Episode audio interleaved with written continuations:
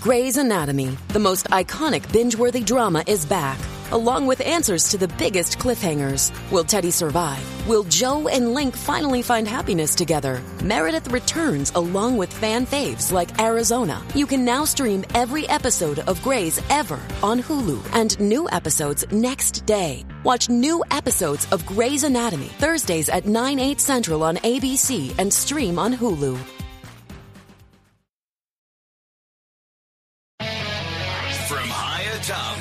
News headquarters in New York City, always seeking solutions, never sowing division. It's Brian Kilmeade. Hi, everyone. Welcome to the latest moments of the Brian Kilmeade Show. So glad you're here. Geraldo is too. Congressman Michael Waltz in studio. Ben Domenech. Big hour. What a week. I mean, my goodness, what a week. Also, I've been lucky enough to host the 8 o'clock hour uh, doing this show, and they're going to do One Nation Saturday at 8. So we have a lot to go over, great guests to get to, and fantastic stories. So let's get to the big three. Now, with the stories you need to know, it's Brian's Big Three. Number three. when he gets there, the communique gets issued in a successful trip. But just to go for the sake of going, in my view, is, is, a, is a mistake. And it diminishes our stature in the minds of the Chinese leadership. Yeah, but it's embarrassing. The secretary, Secretary Blinken, begging for and is getting his meeting in Beijing right now. He should be making demands instead of making concessions and making it worse. And American CEOs arriving in China to kiss President Xi's ring is not helpful. Number two. What I would tell him is, you know what? Stop pussyfooting around. Are, are, you gonna Are you gonna throw your hat in the ring and challenge uh, Joe? Are you gonna get in and do it, or are you just gonna sit on the sidelines and chirp? Yeah, Governor DeSantis in Fort Pierce, Florida. Get off the bench, pick up a bat, grab a helmet, lace up the cleats, whatever phrase you want. That is the message to Gavin Newsom from Ron DeSantis after weeks of mocking criticism. Plus, a former president calls out Tim Scott, and the GOP side expands. Number one. Why did I ask such a dumb question? Yeah, he's getting a little testy, all right? Getting angrier. Over the last 10 days, investigators ramping up and pressure rising on Joe Biden and his family to start exposing the millions that flowed through their family and their partners by the tens of millions. And for the Biden family, the worst is yet to come. I just talked to a high ranking official. Uh, they are moving much faster than I'm sure the Biden family is comfortable with. They thought they'd guard their own finances and they said there wouldn't be a problem. That's not where the Republicans are going. Geraldo Rivera joins us right now. Uh, I've uh, gotten all of his taxes, and I'm going to be reading them out loud next hour.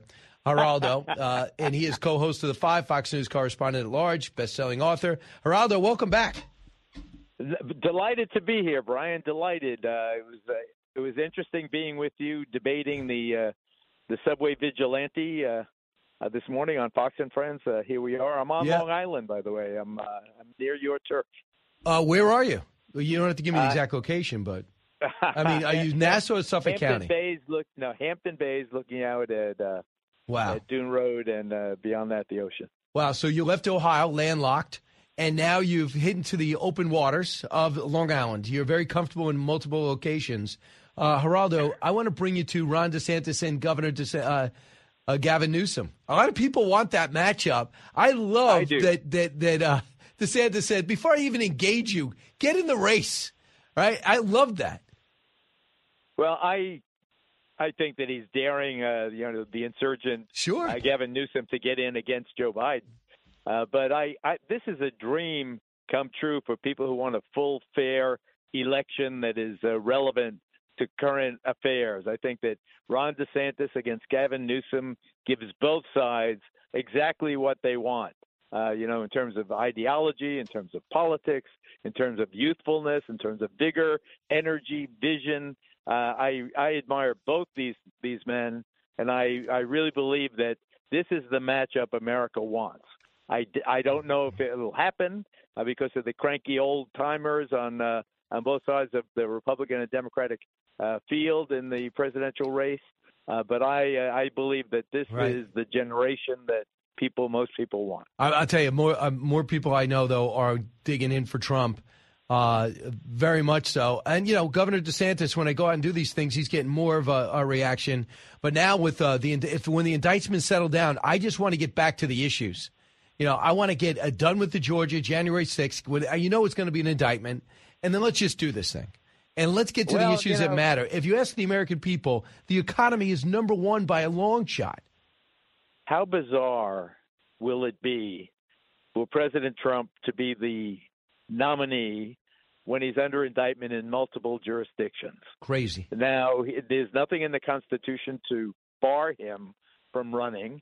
He could even be convicted. There's nothing in the Constitution uh, that uh, uh, that prohibits a candidate even after he's in jail uh, from running for president. So he could run for president, and um, and and people uh, with felony convictions will not be able. They will be barred uh, due to state law often from from voting. So it is it is a stupid kind of situation. I'm so sorry that President Trump got himself in this jam. Uh, you know, partisanship played a malignant role. I have no doubt, uh, but so did his own conduct. And uh, uh, now I, I don't want the United States, uh, uh, the people of the country, to be distracted by the need uh, to show loyalty to someone who's a, a convicted felon or certainly an indicted. Uh, Well, he's, he's definitely indicted, but as you know, indictment doesn't mean conviction by a long shot, and he definitely has an no, offense. not by a long Yeah. shot. Not by a long shot. But I believe Bill Barr is the best lawyer in D.C. Bill Barr says the case, this document case, which I hate. I hate the document case. Uh, still, Bill Barr says that uh, uh, you know that indictment is loaded. It's very difficult to fight the Feds. When you go against the Feds, uh, you know they have unlimited resources, a lot of smart, uh, smart people. Uh, I, I, I fear for uh, President Trump's future, and uh, you know I don't want this for him. I don't want him to be president, but I don't certainly do not want him uh, to be Uh, facing. I, uh, I see. I want to talk to you about DeSantis, and I want you to talk about DeSantis and Gavin Newsom. But just on this, he's got hundred million dollars to spend on lawyers, and evidently he's got people. As long as he can, uh, these lawyers have to demand immediate access. Do a Nikki Haley. I'll do this if I have access to you. No more people screening me. No knuckleheads at Mar-a-Lago screening who gets to talk to the president. His legal team needs direct impact with the president, and I think he'll be able to get out of this. Also, I hear there's some legitimate, and I've heard this from uh, people we both respect. There's a legitimate case for tossing out the Evan Corcoran portion of the testimony, where the where his attorney his attorney was forced to testify against his client. I and absolutely out, you do so that we won. Number two, other the evidently the heavy hand of Jack Smith was put on a lot of these witnesses, and they have some direct proof and might result in a lot of that being tossed out. So uh, there's a there's a way to attack the case in the indictment that we saw. And we, everyone should keep their eye on this because the only thing we heard from Judge Cannon yesterday is, "Hey, lawyers, get yourself security cleared because you're going to be dealing with a lot of highly classified documents." And I don't want people saying that, well, you know, I'm not cleared. I can't see that. There can't be any conjecture. So get ready uh, to dig in. So I want to bring you to DeSantis and Gavin Newsom. I give you Gavin Newsom looks the part, but the stats are awful on this guy. Since last year, uh, his in terms of education, 33% of fourth graders are proficient in math and 42 are proficient in English. He's running a $33 billion deficit in his state. From 2009 to 2022, he's got minus 4% growth. Florida, 23%.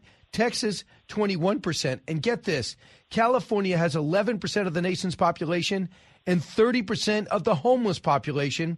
And between 20 and 22, he has lost 500 between 2020 and 2022. I should be clear. He has lost 500,000 people. Florida gained 700,000 and Texas 884,000. You used to live there. You know how beautiful that state is and how how crazy it is that people are leaving.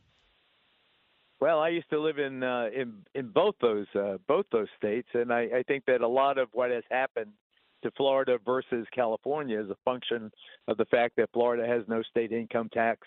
Uh, that wasn't DeSantis's doing; that was the legacy that It's always been there. inherited. But I, I think that you cannot, and I hear you in in, uh, in terms of your uh, uh, enumerating the flaws or the weaknesses Right. of Gavin Newsom. But you have to be in the room with the guy. Uh, he's very charismatic. He's very presidential in, the, in terms of uh, uh, his demeanor. Uh, he, uh, he he he and DeSantis both. I like them both. I like them both because they are uh, they are absolutely appropriate representatives of their generation and of their ideology and of their political parties. And they come, the baggage that they have is the traditional, oh, he's a snob, or this one's not experienced, or this or that. It's not about, uh, you know, this one is indicted, and uh, you know, it's. it's uh, I Right. think President Trump is is is really distracted and and fatally flawed in this. I, I hate to say it, it's a tragedy. You know, I loved the guy for many many years. I backed him. Uh, it's just that uh, when January 6th happened, I just couldn't go any further. But I tell you, uh, in terms of his team, as I mentioned, and I got to I got to take a break. Michael Waltz is coming up, Geraldo, and, and you're in the Hamptons, and I think it's time for you to put on your wetsuit and go out there and ride some waves. That's exactly my I know you got a brand new a brand new boogie board, uh, which you you're able to buy at the local surf shop. You don't have to travel it with you from Ohio. Uh, and just the, the only thing the only thing I would say is uh, Donald Trump's got the best, has got his best uh, campaign team he's ever had. Uh, and uh, they are organized, they are consistent, and they got a He game plan. He needs. Alan Dershowitz. He needs Alan Dershowitz. No, I'm talking He about needs- campaign, just pure campaign. I know, I know, but uh, you got to get the lawyers. Yeah, first. Dershowitz says he's only going to he only serve a client once, and he did already during impeachment. But you could probably Yeah, well, talk to him. that's- too bad. You need someone. Right. You need somebody of that stature. You need someone. You need a magnificent, self-confident, well-schooled. Right. Uh, you know, uh, not personally ambitious uh, person who's going to go out there and do the job. One of the most sacred rights is the lawyer-client privilege. I hear you. if I or a spouse uh, spousal privilege or priest penitent. Uh, there's a, there are privileges in the law for a reason. They Right. want people to be able to talk to their lawyers, to talk to their spouses. You know, uh, And, uh, and uh, I tell you, to talk to their Geraldo. I, I I know you're into sources. I have a source that Erica would never flip on you. So I think you're pretty. all your secrets are good with her. I, I, I think that you're absolutely right. Right. That, Thank right. goodness. You're my second source then. Geraldo, thanks so much. Uh, Okay, he's the great Geraldo Rivera out in the Hampton Bays. His birthday is pending. Congressman Michael Waltz in studio, then Ben Domenech right after that. You're listening to The Brian Kilmeade Show. Both sides, all opinions. It's Brian Kilmeade. Shipping can make or break a sale, so optimize how you ship your orders with ShipStation. They make it easy to automate and manage orders no matter how big your business grows. And they might even be able to help reduce shipping and warehouse costs. So optimize and keep up your momentum for growth with ShipStation. Sign up for your free 60-day trial now at shipstation.com and use the code POD. That's shipstation.com with the code POD.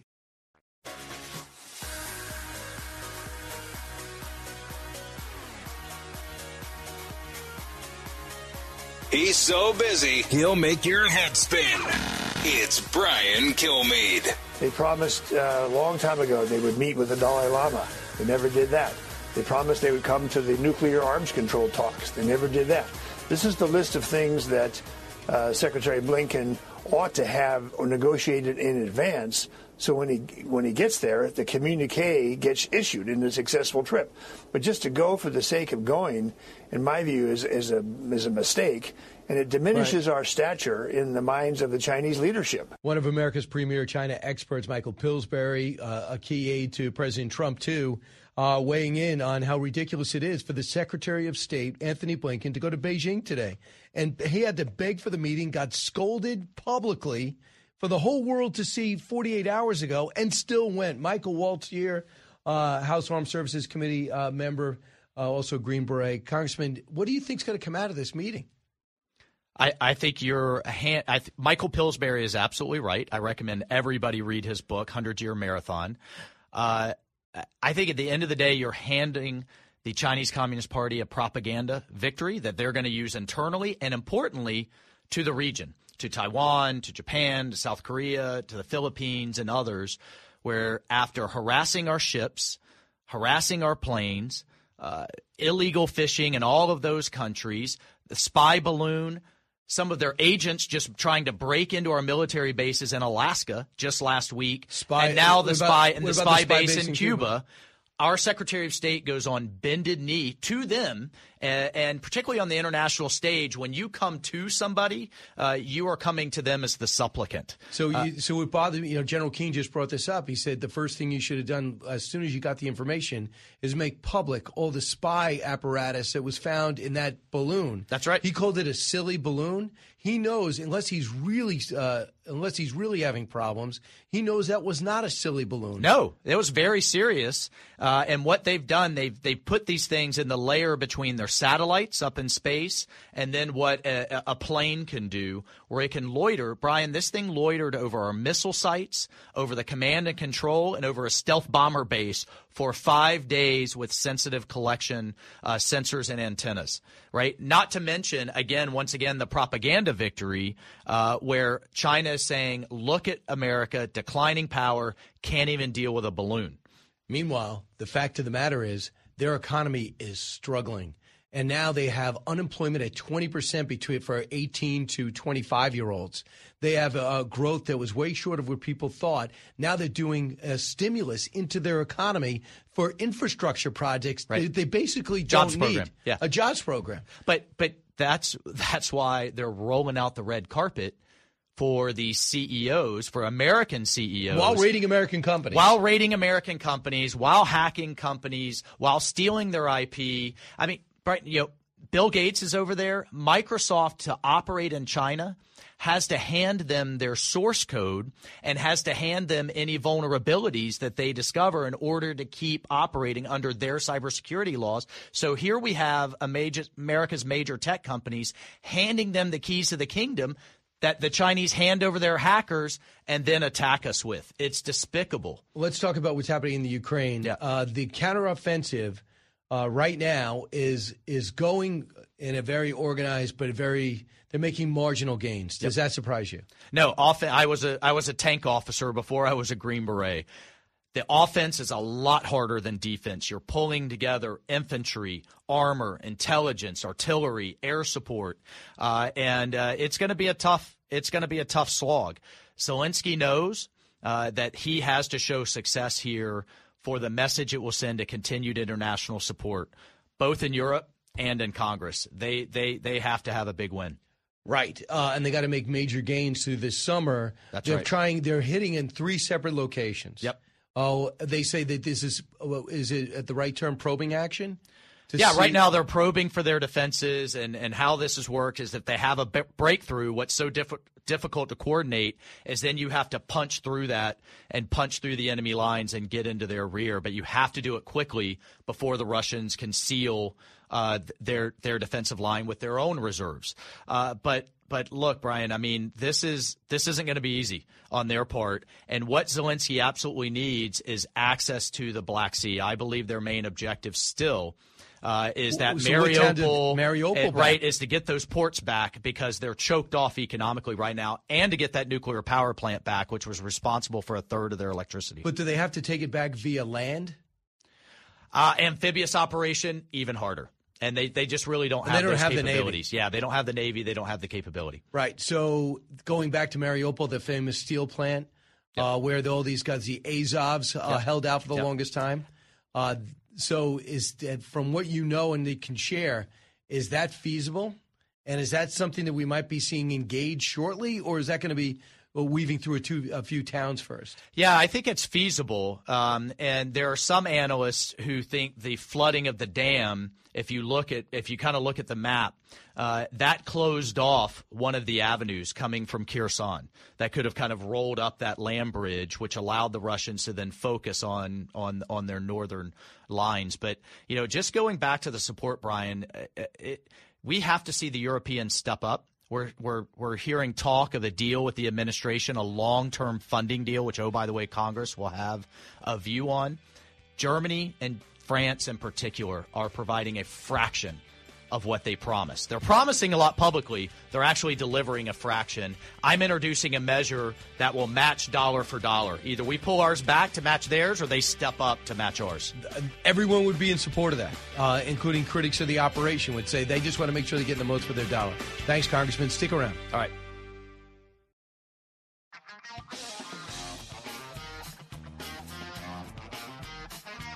Information you want, truth you demand.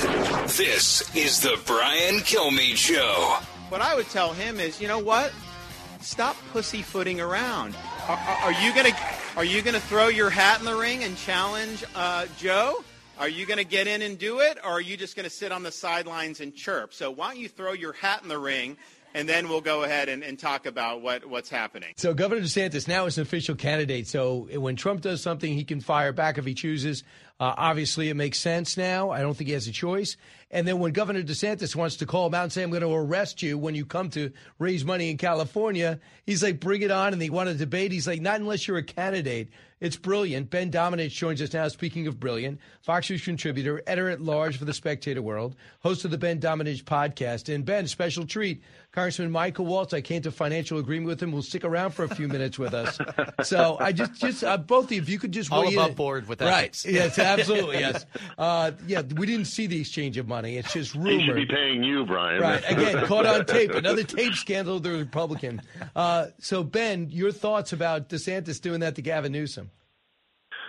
Well, you know, here's the thing that I I, I wish that uh, you know would be happening. I wish that that kind of commentary. First off, there's a kind of a pot kettle black kind of thing going on here when it, comes to you know how long DeSantis came to uh, to throwing his uh, hat in the ring. But I really wish that you know people would stop you know pussyfooting around the biggest stories that are going on in their party. You know, with with Gavin Newsom, I think the number one question is, do you think that Joe Biden's too old to be president? Uh, and I think that that's the dominant you know, sort of set in stone thing that's not going to change between now and election day. And then I think when it comes to Ron DeSantis, I think the question is, do you think that what's what's happening with you know Donald Trump's legal troubles, you know, make him uh, a poor nominee for the Republican Party, and why? And I wish that people would stop sort of you know engaging in these euphemisms and caveats and t- saying you know talking generally about. I mean, But you, you know why, Iowa Ben? event. But you know why? Yeah. Because if Yeah. you want to take on Trump, but if you beat him and lose his voters, you can't win. So you Well, see, always try to straddle that line. But this is the thing. I think straddling that line was something people tried in 2016, and I think it didn't work. And that doesn't mean that you need to be mean to the voters or mean to their priorities. I think it just means you have to be frank with them, which is, look, if you want to set up, uh, if you want a situation where you're likely to win the White House and be able to get the things done that we need to get done, then we need eight years to do it. And you're not going to get that with Donald Trump. And you're less likely to beat Joe Biden if you nominate Donald Trump. And the reason that that's true is that all of these different things that we know about him, namely, you know, the legal challenges that he faces, uh, the the fights that he has that are so tied to him personally that he, they distract him from fighting for the country. And I think that this is the kind of um, message that people have to be talking about more blatantly, as opposed to, you know, in Iowa they all talked, all of them, in one way or another, about we need a new generation of leadership at the Joni Ernst event. Okay, well, explain to me why, because there are a lot of people out there who think, you know, there, you know, we we ran this with Trump before, and we really liked, you know, a lot of the things that he did. We'd like to do it again. Well, then why is do we need a new generation of leadership? Well, you know, here's why, and I think that the that explanation needs to be offered to the voters, and you're never going to get, you know, those most diehard Trump supporters to come over to you, but you do need to convince the the portion of Trump supporters currently that you are a better candidate, and unless you are able to do that, I do not believe that you'll be the nominee. Congressman, what's your thoughts? You've already endorsed Donald Trump. Yeah, look, but I think uh, I, mean I think Ben raises some great points, but I think the underlying premise with these candidates is you can have all of the things that Donald Trump brought America in terms of policies, you just don't get the drama with them. And I think it's just a fundamentally flawed argument. I don't think you get those policies. You don't get the Trump policies without Trump. You don't get the Space Force, the border control, the new NAFTA that you know no one said he could do the the veterans reform, the Abraham Accords without an absolute disruptor willing to blow up the bureaucracy in Washington D.C. You don't get SpaceX without Elon Musk. You don't get Apple without Steve Jobs. Uh, and I just think at the end of the day that that argument's going to fall flat. And we're seeing a consolidation uh, around Trump because everybody sees uh, this completely out of control, biased Justice Department uh, throwing everything they've got at the guy, and then people are naturally inclined to to to, to defend that. And Ben, some people re- say too that yeah, I want you to respond, but a lot of people think that that's true. The Justice Department has exercised to get him, and obviously he's been targeted. But he does put his chin out, right? He does No, I- put his chin out and say, "Take a shot." It's way too much. Well, I would say you know give him way too he gives him way too much rope. I think by this point, you know, we know how much they're after him. We know how much they're targeting him. And and just to circle back to the congressman's point, I understand what you're saying with that. I wish that the president had, as president, been a lot more disruptive than he was. I wish he'd been a lot more willing to fire people than he was, particularly people who were really bad apples within the government. People like What? James Comey, who should Ben, have gone from he was one. firing. Ben, he was firing a cabinet official every other day over a tweet. He wasn't, but he wasn't firing the And right it got ones. the You needed fire- bureaucracy- you needed to fire Anthony Fauci. It got you him needed to moving. Not be giving him an award on the way out of the White House. I guarantee know, you, I guarantee you, to this day, the Pentagon would still be dragging their feet on the Space Force if he hadn't fired the the uh, the secretary. If he hadn't But- fired Tillerson, you wouldn't. But- uh, no, if he uh, hadn't here's the fired thing. the Air Okay. Force secretary, you wouldn't have the Abraham Accords if he hadn't fired Tillerson. I mean, we could go Well, down the but he list. hired of- Tillerson in the first place. I mean, Kind- yeah, Condoleezza Rice- that he did Condoleezza Rice hire is recommended not that. something- Yeah. but look, here's here's the thing that I do think is is important to understand. What the congressman just said about that argument falling flat, I don't hear that argument being made. I hear a lot of, of people dancing around the issue because just as in 2016, they feel like you know if I if I go after you know Donald Trump's weaknesses politically, if I if I lay them out and I say this is why if we nominate him we are likelier to lose and we can't afford to lose, I think that that type of approach didn't work in 2016 and Right. it's not going to work this time. I, I want you. I want to get you to Barack Obama and his comments yesterday, so both of you to weigh in before Mike runs out. Uh, here's cut eleven. He was on David Axelrod's podcast and decides to set it like uh, line up, fi- line up and fire at Tim Scott. Cut eleven. I'm not being cynical about Tim Scott individually. If a Republican who may even be sincere in May saying, be sincere. I want us Wow. all to live together, doesn't have a plan for how do we address crippling generational poverty that is a consequence of hundreds of years of racism in the society, and we need to do something about that. So your thought, uh, uh, Congressman? He says it's up to Tim Scott to define what he's going to do about race relations because obviously this this version of Barack Obama thinks we have a huge racial problem in America. Well, that's that's quite interesting seeing the new progressive uh, Barack Obama because many in the minority community thought he was too balanced, too colorblind, uh, and were and was putting together the prop, uh, you know, the I guess the the philosophy, which I certainly support. At the end of the day, we're all American, and that we can't move forward while we're constantly focused on our differences and we're constantly focused on the past. So I think this that that statement right there is just proof positive of how the left is uh, dragging. Uh, everyone in the Democrat Party in their direction. And Ben, the other thing is they don't like a conservative with a true rags to riches story with uh, Tim Scott. Go ahead, have fun with that. They just got it on merit. Well, I, look, I, I just think that first off, I find that attitude from Barack Obama profoundly insulting. Um, I am from the same area in North Charleston, a very minority heavy area that Tim Scott grew up in. Uh, that's where I grew up as well. Um, the idea that he doesn't have a position or doesn't understand uh, poverty or working class the challenges in America is absurd. And the simple fact is that the thing that has kept uh, so many uh, minorities, particularly African Americans, in America down for so long is the crippling uh, of democratic policies right. on welfare, entitlements, and education. And the simple fact that they have never been willing to stand up to the teachers' unions and get these students the kind of, of quality education that they need. We spend enormous amounts of money on school districts, you know, all across the country. You know, look at Washington D.C. and the right. amount of money that we spend per student, and it is ridiculous the outcomes that they have. Kids who can't read, can't do math, you know, are incapable of functioning in the workforce and have to turn to lives that are completely either dependent on others, dependent on the government, or you know, frankly, criminal in many instances. It's absolutely horrible what's happened to these communities, and it is because of democratic policies. And if Barack Obama was going to be the kind of uniter that he had promised us, he would have been willing to cross party lines to work together to try to fix that. Instead, he's just a demagogue, and hearing him again talking about Tim Scott just reminds me how much he irked me as president. And it's just uh, it's, It's it's really just got it going.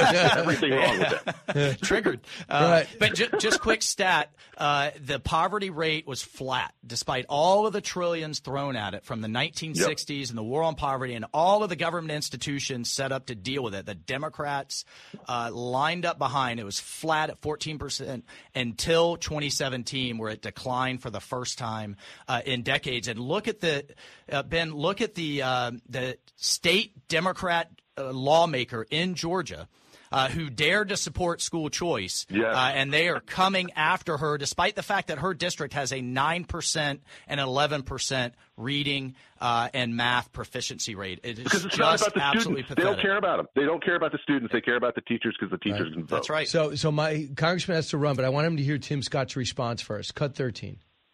And I will tell you, the one thing the far left does not want a black person to be in this country is a conservative. It is possible for America to come together, but not because of the color of our skin, but because of the consistency of our value system.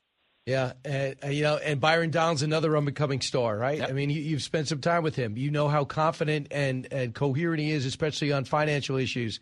Uh, and Congressman, I just want you to weigh in before you. I know you have to run. Now. Well, you know, I came up in the military, and the enemy's bullets could give a damn about race, religion, socioeconomic background. they only care that we're American.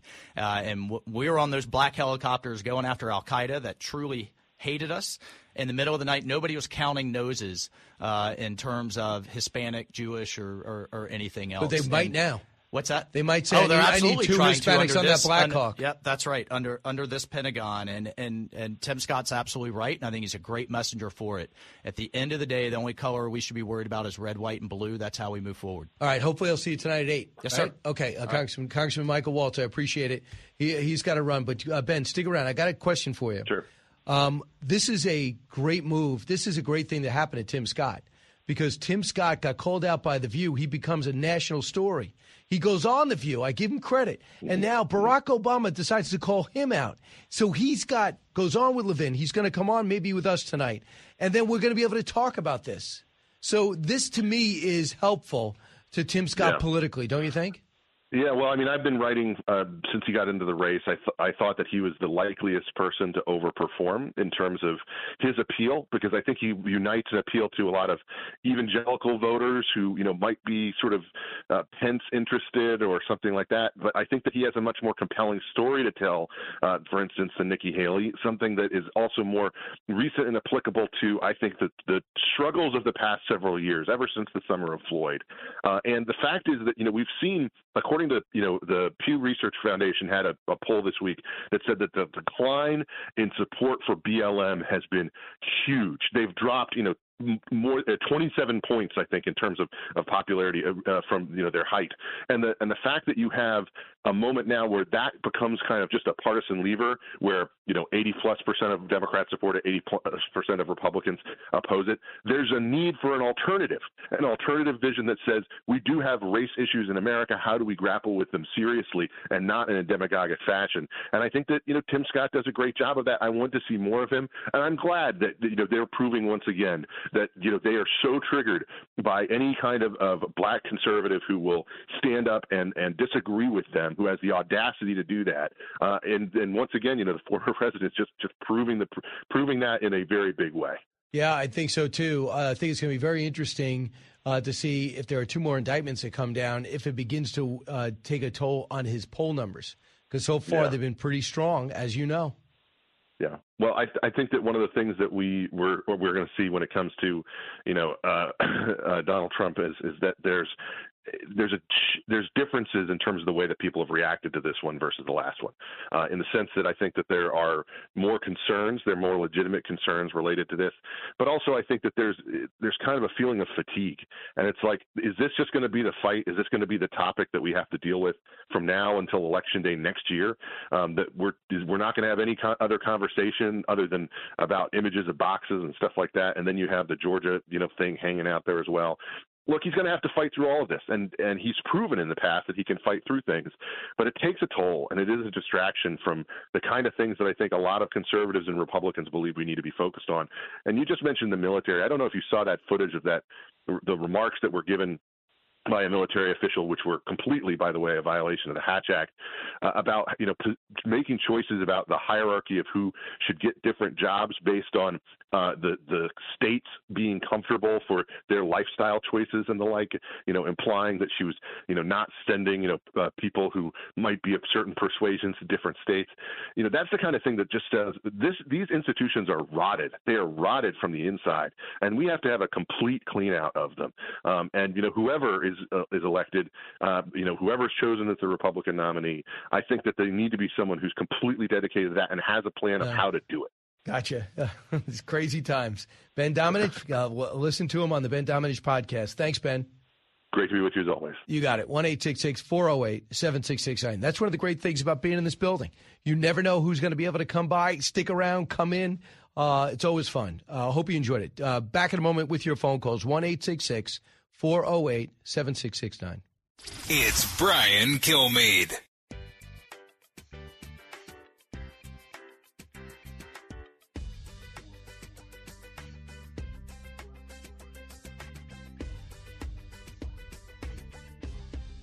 From his mouth to, to your ears, it's Brian Kilmeade. Iowa hasn't been as loud as New Hampshire has been, but quietly they've basically said we're probably going to hold our caucuses the same day. Now you said they're going to review at the same day as the Republicans, which will be before New Hampshire. Right. Now you mentioned the DNC is set to review the plan today. Now I can tell you pretty confidently that they are not going to approve the current plan because the current plan has them ahead of South Carolina. So essentially, Iowa has submitted a plan that they know will almost certainly not be approved. So what that does is it kicks the can down the road. They're going to review it in another two months. I anticipate they're also going to submit a plan that the DNC is not going to approve. And so DNC is going to strip them of their delegates, right? They're out of compliance with the rules, which is also why Joe Biden is probably not going to be on the ballot because Joe Biden says, I'm going to abide by the DNC rules. But what this ends up uh, the scenario is that you could have someone like Robert F. Kennedy Jr. or some other long shot Democratic primary candidate win those first two contests, and then you have a few weeks of like sort of weird coverage before South Carolina, where we should note Joe Biden is almost certainly going to win. He's almost certainly going to be the nominee. But it may be an unwelcome few news cycles for him. Absolutely unwelcome as a sitting president because you want to be in South Carolina. What's your problem?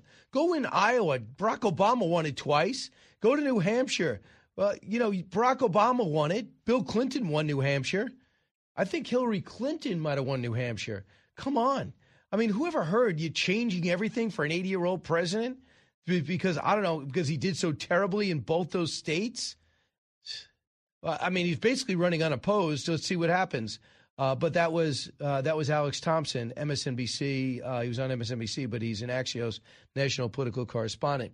Some of your emails are coming in. Here's from Raymond on the Gavin Newsom situation. Regardless of his talents or lack thereof, Newsom looks like the lounge lizard from a failed soap opera. He looks like he should be swindling uh, dowagers. I'm not sure what that means. Uh, I cannot imagine voting for him, even if he was a conservative. Either do I. I mean, I know he looks the part, and that Geraldo got caught up in that. But I also had people who has been in the room with him, and he goes an inch deep on all policies. He wants the celebrity portion of being governor. He doesn't want to be governor. That's why he was almost recalled. That's why. You listen to the Brian Kilmeade show. Don't forget, uh, One Nation, Saturday at 8 o'clock. And tonight at 8 o'clock, uh, Fox News Tonight. Uh, don't miss it. Great lineup. I'll go over it later. Brian Kilmeade show.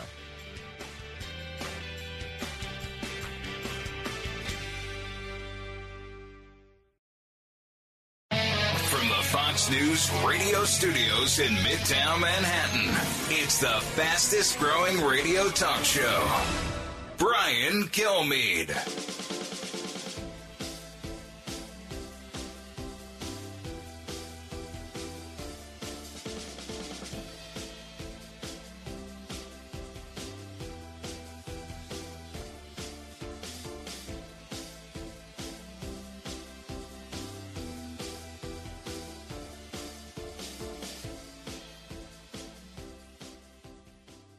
Why did Joe Biden volunteer during the end of the Obama administration to to fly around and, and hand out foreign foreign aid checks and to talk about foreign policy? Uh, look, we we tracked down the money in Romania. Less than two weeks after Joe Biden left Romania in Air Force Two, his family started getting wires through shell companies that were laundered back down to Biden's. Less than two weeks after he left Romania for foreign aid. So everything we found in Romania is consistent with what this FBI 1023 form alleges that the FBI had. I can't think of a worse thing that a president in history has done. This is a president who has a history of using foreign aid and leveraging for his family's benefit. Look at that Form 1023. It dated back to 2017. It said that uh, the oligarch paid Joe Biden a bribe of $5 million. He called Joe Biden the big guy, and he said that investigators would have a, an impossible job of ever tracking that money down because they were going to launder it through various different banks and shell companies. That's exactly what we've proven on the House Oversight Committee. And then you have the tape from 2017 where Joe Biden admitted to leveraging foreign aid tax dollars. So the FBI knew this all along, yet they never investigated this one time. And I, I just wanted people to hear this. James Comer, very coherent, very crisp, to let you know what he knows and doesn't know. He didn't say what if. And apparently, this is what the deal is. He did not ask for the Biden records, financial records. He didn't say, give me the Biden's bank record, uh, TD Bank. Okay, give me all your stuff, uh, Bank of America, because he knows there's not going to be anything there. On his taxes, they're going to be clean. The whole problem was the shell companies that they set up overseas, headed up by Joe and Jim, excuse me, Hunter and Jim Biden. And what were they doing in all these countries? What was he doing as vice president? Hand delivering money. Why would you hand deliver a billion dollars? So, here from 48th and 6th in Midtown Manhattan, that is the story. So, I, I was fascinated because I was watching CNN at 4 in the morning today, and I see that they're actually going to cover this story. Thinking CNN is going to cover an investigation into Joe Biden. I mean, to me, it's an unbelievably big story. And they just haven't covered it. Zero minutes compared to Trump, where it's 290 minutes a, a day.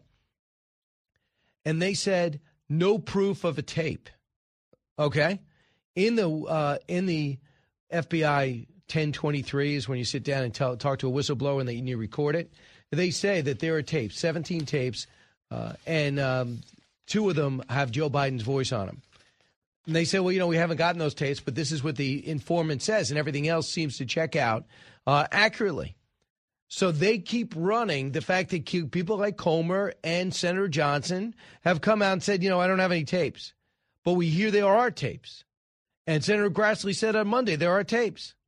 And he has a right to see those tapes. And we have a right to hear those tapes, wouldn't you think? But for the most part, the media is, is ignoring it because they don't want to hear it.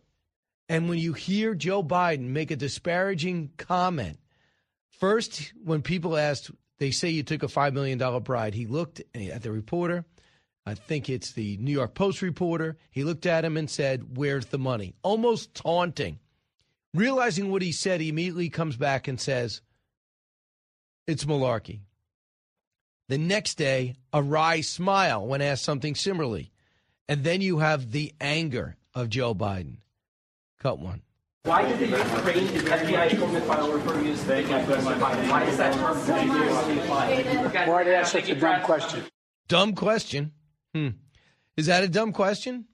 Something that's in the news through the oversight committee's investigation, putting out their hard facts for people to challenge. He will not sit down for an interview. He doesn't give out press conferences. He pre screens the question and reads the answer uh, as a president of the United States. You could say it's a dumb question. I don't think it's a dumb question. Here's Mike Davis. He was on last night with Jesse, cut four. He's clearly compromised, and that's that that is a that's a huge problem. Remember, Obama puts Biden in charge of Ukraine when when Biden was the vice president, and Russia took Crimea. Now. Biden is back as the president, and Russia is trying to take the rest of Ukraine, and Ukraine is getting a lot of money now uh, from America to fund this war. And maybe if Joe Biden weren't compromised and Russia did not know that Biden was compromised, maybe they wouldn't have uh, maybe they wouldn't have inv- invaded Ukraine because uh, Russia certainly did didn't invade Ukraine for four years of the Trump presidency. Well, oh, you know that's a huge leap, but in the beginning you got to wonder if he is compromised. But I think he did what any good president, American president would be if Russia invades a country that's an ally, as imperfect as they are we have to unify, and they did. And I do believe that the Iraq, war, excuse me, the Ukraine war is worth every dollar that we put into it because it's our own security against Russia, who will look to just take all of Eastern Europe, most of the Middle East back, and then combine with um, China to wreak havoc in our region, in our hemisphere. So far, the media has ignored this whole thing that we just relayed to you. From June 8th to June 12th, Trump indictments got 291 minutes. Same thing, June 8th to June 12th. Biden Burisma coverage, zero minutes. That's on ABC, CBS, and NBC. Love the Trump story until he speaks. They won't take a speech, but they like him being indicted. They like the B roll. They like that you see in caravans. We could see right through it. Uh, one eight six six four zero eight seven six six nine. So Steve Hilton has done a lot of investigating on this. Thinks we're getting closer. Cut five. It's a very relevant question because it goes to the heart of the integrity of him, the White House, the presidency. And it's hilarious the way he's just responding like this crotchety old man. How dare you ask me that question? Trump had questions like that thrown at him when he was president like a dozen times a day. He didn't respond like that most of the time. And what it really shows, actually, um, is how fawning the press have been over Biden. He's just not used to being challenged on anything. They've treated him with kid gloves for all these years. Finally, maybe some of them, there's a, there's a bit of spine there. Yeah, and I do believe that. I, I, do want to touch on one other thing, and that's the sparring between Governor Ron DeSantis and Governor, uh, Governor Gavin Newsom. Newsom looks the part he's a terrible governor. I saw this 33% uh, of third graders in California can read with proficiency. 42% no math. Minus 4% of population over the last year. Minus 4. This is one of the most picturesque, diverse states, the biggest state in the country, and people are moving out rather than live there for the first time ever. I mean, the numbers are embarrassing. They're the ones who gave us the rolling blackout, but yet they want to outlaw and they're going to start banning the sale of combustion engine cars. So Florida has grown at uh, 20. Uh, Florida is plus 23 percent. Texas is up 20, uh, 21 percent, and minus four percent in terms of growth is California. Uh, you also have this: California has 11 percent of the nation's population and 30 percent of the homeless population. How does that feel? What is that like in Santa Monica and Newport Beach, wherever you go? And this isn't because the rents are high, as Gavin Newsom said, which is an insult. And for me, 20, 2020 and 2022, California has lost 500,000 residents. Think about how many tax dollars. Florida has gained 700,000, Texas $884,000, and you also have California with a $32 billion deficit, $33 billion surplus for Florida. Yet, Governor Newsom keeps calling out Ron DeSantis. He, ladies and gentlemen, does not care. Cut nine. He's got huge problems in his state. I mean, like, huge problems in his state. We all know that. I mean, you see it in San Francisco, you see it in LA, you see it in the people fleeing. California, from its inception, gained population every single year until he became governor. I mean, California was probably the height of opportunity for middle class Americans for many, many decades in this country. No one would leave there. Yep. You know, you would go. People were drawn to there. And yet, he's the first governor that's overseen a, a massive exodus out of California. And he wants to arrest Governor DeSantis. Why? Because he's bringing illegals there. Why? Because these border states are being overrun. He's got his National Guard at the border. That's costing Florida a ton of money. That's the policies of people like Gavin Newsom who made themselves a sanctuary state. Don't really enforce the border. If you get if you come, you get to stay. No fear of being removed, which leads him to say this to Governor DeSantis because he's desperate to change the narrative. Cut eight. You would do a two-hour debate with Ron DeSantis. I make it three. Three-hour um, debate. With, yeah, make do it. I hear I mean, four? And, and do four, it with one-day notice with no notes. I look forward to that. Governor Ron DeSantis responds. Cut seven. What I would tell him is, you know what? Stop pussyfooting around. Are, are, are you gonna Are you gonna throw your hat in the ring and challenge uh, Joe? Are you going to get in and do it, or are you just going to sit on the sidelines and chirp? So why don't you throw your hat in the ring and then we'll go ahead and, and talk about what, what's happening. Yeah, that's a great line. And he couldn't have delivered it last month before he got in. He was kind of waiting. He also says that Trump's going to eat his lunch. Perhaps he's doubling him right now.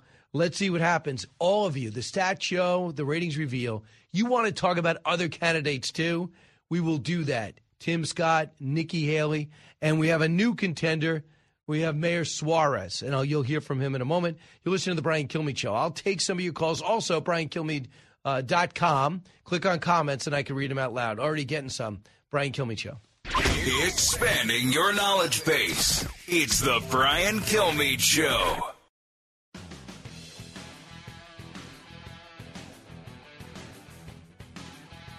A talk show that's real. This is the Brian Kilmeade Show. Hey, we are back. Uh, Justin Moore, country music superstar, will be joining us shortly. He's got a big hit song out right now, uh, and uh, we'll be talking to him in a matter of moments. I'm also going to interview him for the Saturday night show. Uh, he has flat out said, Governor Huckabee, I'll play at your inaugural, and he did. He has flat out endorsed Donald Trump, and he says it's kept him from things like the CMAs and his music from winning awards. Do you believe that? That's what he mentioned today. He was playing on the on the Sunday, excuse me, on the concert series today. So uh, we were talking about the big three, and it is basically the Secretary of State uh, is in China, and he's begging to keep communication open, and I think it's pathetic. Uh, President Biden snaps at a reporter. We've been playing that, and Governor DeSantis sparring, uh, sparring with uh, with uh, with with Gavin Newsom. But the other big story that happened yesterday afternoon, David Axelrod sits down with Barack Obama, at which time he wasn't really talking about Joe Biden. His running mate, his best friend, they exchanged uh, bracelets. I guess they exchanged rings or bracelets, and they might just do it again. But he was talking about Tim Scott. You would think, hey, it's good to see the diverse.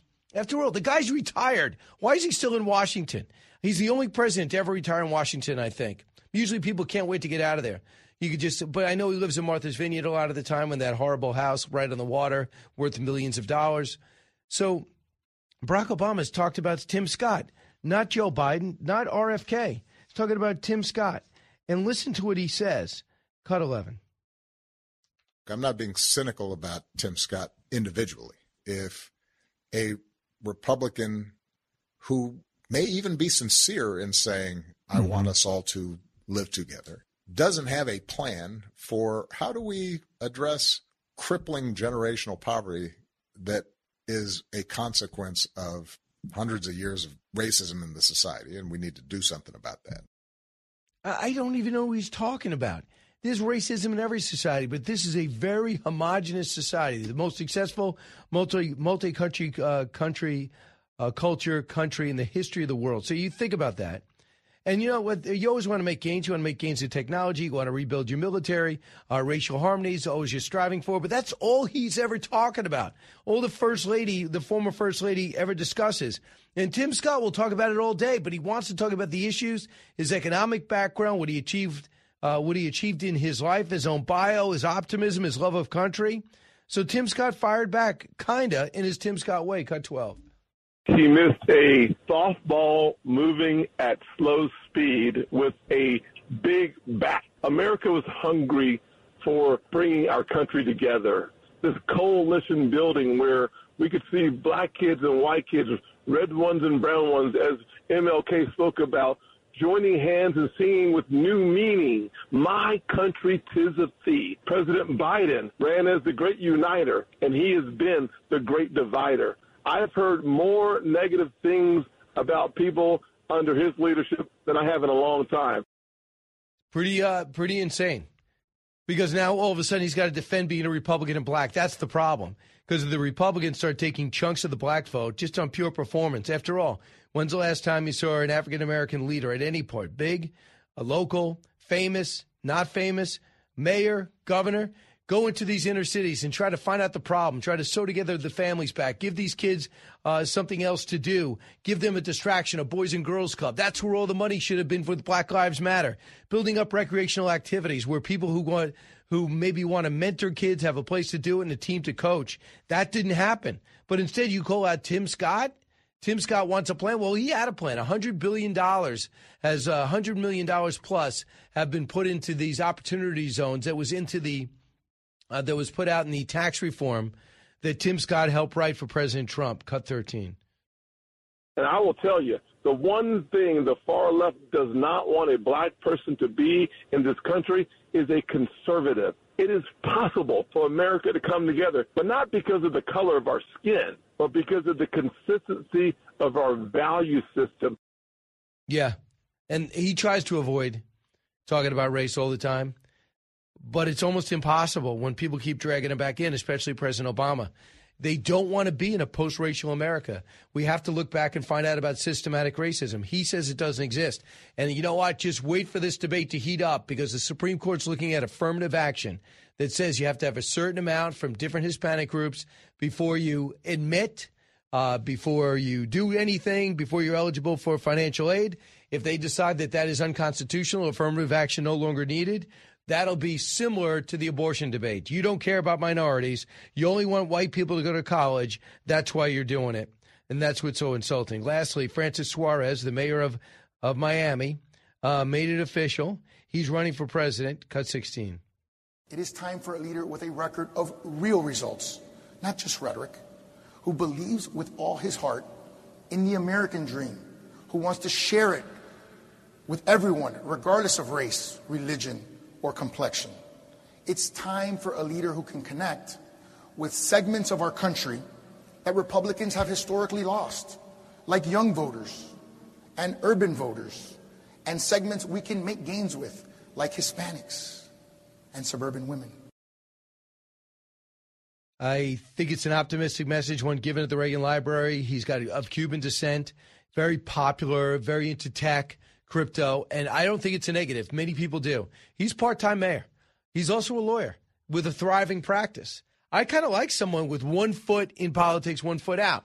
Why? Because you can't make a living being a mayor, and a successful living in most cities. But what if, in order to establish yourself and give back to the community, you run for office and you serve, and you say, I, I got bills, so I'm still going to stay in my law firm. Some are thinking that's a problem with the Miami Herald. I don't. 1 408 7669. The great Justin Moore's next. I'm nervous. I'm tingling. And don't forget, tonight at 8 o'clock, I'll see you on the set of Fox News tonight. But right now, I need you today.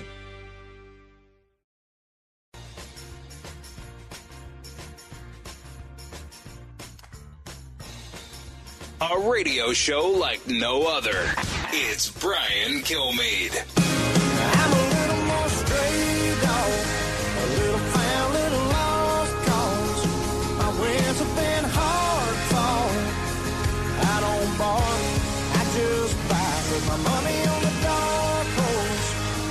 Faith in the good Lord.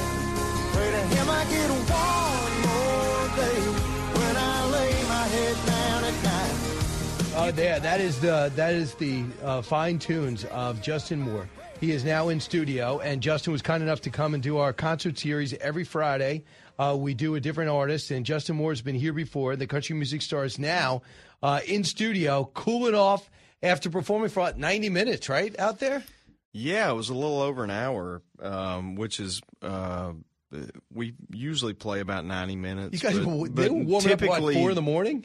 Yeah, typically we uh, we sa- uh, sound check at five thirty p.m., not five thirty a.m. so, uh, but it was a lot of fun. You got to fire your manager. Ooh, You can't be doing these morning things anymore. You're Right. you're a big time star now. Uh, so the name of the new album is Stray Dog.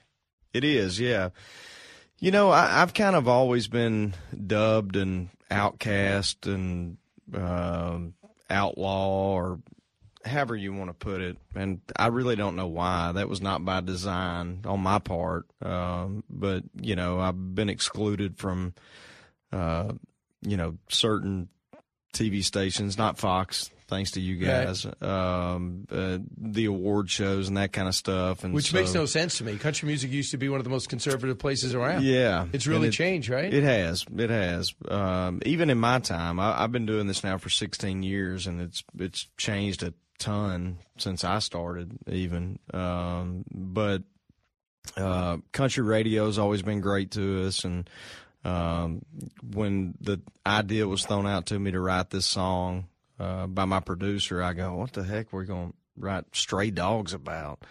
And um, and it kind of turned into a a, a bit of an you know autobiographical type thing, and and um, so hopefully fans are digging the album for sure. Oh, absolutely. And song. And so for 16 years you've been doing it. Which, when did you break in at 19? Yeah, well, I moved to Nashville when I was 18 in 02. Uh, I'm 39 From Arkansas. now. Yeah, moved from from home in Arkansas, and um, so yeah, I, I- started kind of you know, trying to get my foot in the door, and and that happened by way of writing songs and, and Writing first before performing. writing first, yes, and then um, you know met a lot of people who taught me a lot about the business and the industry and and how to write songs, and because I wrote a lot of terrible songs before I wrote any good ones. Um, You mean looking and- back terrible, or because they didn't? Sell? no, they were awful. they were just not. They were just bad. Yeah, I, I, just was not good. Um, and and so I learned a lot of lessons from from you know my producer and and a lot of people over the years. And uh, but yeah, I started yeah 17, 18 years old and uh, got my record deal when I was twenty three, and now I'm thirty nine. So thirty nine and father of four, I am. Yeah. and they're all playing sports. They are, yeah. We we we've got a household full of sports: softball, baseball. Now that I have a boy, uh, basketball. Uh, my 13 year old daughter, a couple of years ago, even played football. Uh, Really? So, yeah. I mean, it's a big thing now. Is flag Yeah. football. I mean, yeah, they should- no, she was playing tackle. Foot, She was playing tackle football, yeah. So she was a pretty tough uh, defensive back. So yeah, So, so for you, sports means a lot. it does. I, you know, you were an I- athlete growing up. I was. Um, I'm probably better in my mind than I ever really j- truly was. But uh, but yeah, I, I I think sports are great because you learn how to succeed, you learn how to fail. Um, Get cut, you get benched. graciously. You win, you lose. You know, yeah, I think you yeah you learn how to lead, how to be led, how to be a part of a team. I think you can apply it to many different factions of your life, and um, you know, I, I, certainly I don't make my kids play, but uh, they kind of got that from me and their mother, uh, my wife, um, uh, that they kind of fell in love with sports at an early age, and I coach them all uh, in basketball and softball and and baseball, and I love it. I love being around the game. Heck, I I'm on a uh, I'm a co-anchor of a sports talk show myself. Oh, you are? uh, back in Little Rock, uh, Arkansas. Um, Do you do national stuff, or you just do local? well, I've done a lot of like Sirius XM stuff. Oh, okay. And, uh, but, So, but you'll yeah, cover everything. But yeah, we cover uh, a lot of national things. uh, You know, NFL and NBA and that kind of stuff. But it's mainly because we're in Little Rock, Arkansas. It's mainly Razorback related. Uh, talking to Lee Brice and John Rich, both talk about, yeah, I got to get home. I, they, I got a game. Got a little Right. league game tonight. Yeah. And the good news is, in the in the profession you pick, you do have control of your schedule to a degree. A little right? bit, yeah. Especially at this point. I mean, early on in our career, we didn't.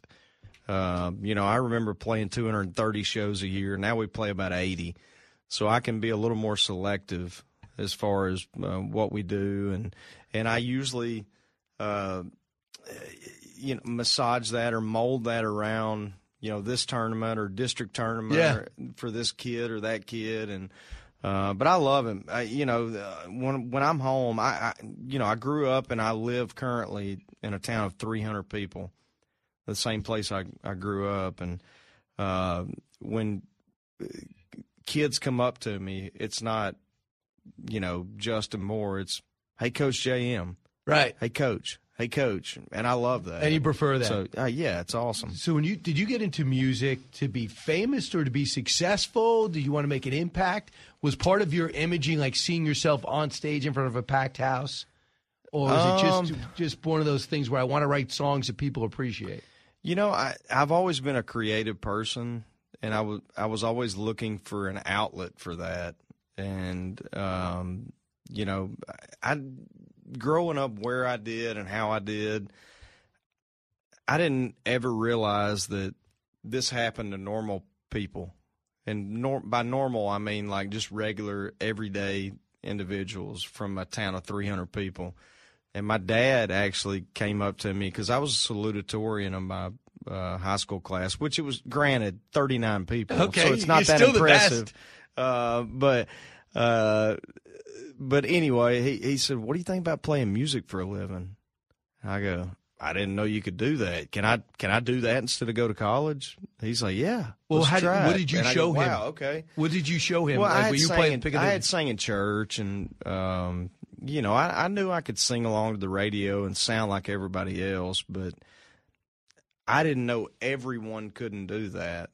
Like people would look at me like, You have a great voice. and I'm like, oh, I thought this was normal, and it, you know, I guess it wasn't, and uh, and so we started pursuing, you know, and educating ourselves on what You that may dad? look like. Yeah, and my mom, obviously, but um, but yeah, just you know what what would it look like if we pursued this, and um, fortunate to to meet up with my still manager who I'm on a handshake deal with to this day, and we've been working together for 21 years. Wow. So he was the Um, first one to say, I, "This guy's got talent." Yeah, and, and so uh, you know, at the time, especially, I, I don't know if it's it's so much so nowadays, but you had to move to Nashville back then.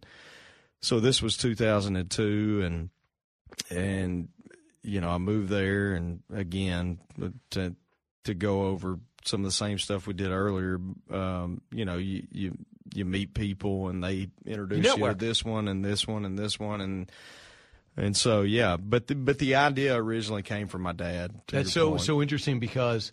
Oh, by the way, we're talking to Justin Moore, uh, country music star, brand new album out. Also, you got this hit song with uh, Riley Green. I want to talk to talk to you about, but it's kind of interesting. Tell me if this is unique. Usually, it's the artist has to tell their parents, "I want to do something unorthodox. I want to try this music Yeah. thing." But this time, you were looking to do that. Let me go to college and see what happens. Yeah. And it's your parents who said, "You're so talented." Yeah. In their own special way. Yeah, I was You got to give this thing a shot. Yeah, I was very. Uh, I'm. I was and still am very blessed to have my my mom and dad. I mean, I'm super close to them. I live. My wife and I and our kids live. I don't know, 600 yards from them. Now, Really? Um, across a cow pasture and. Um, So they you have super- babysitters should you need yeah, them. Yeah, yeah, yeah. Built-in babysitters, and sometimes they just walk in the house, and you're going, "Oh, hey, Dad, I'm glad I'm not in my underwear." Or whatever.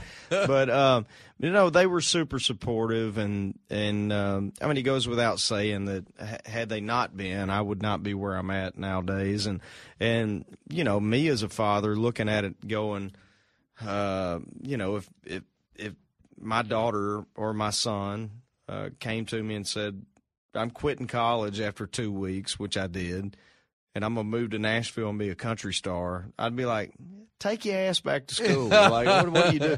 But thankfully, my parents did not do that. They paid my bills for a long time for me and um, super supportive. But I mean, so you always had the drive, and and you you were determined to develop the talent. Who in your family had the musical talent? You know, I think, I think more so from my mom's side. Um, her brother uh, was one of my earliest influences in music. He's always been in uh, southern rock bands, uh, classic rock bands, and and old school country.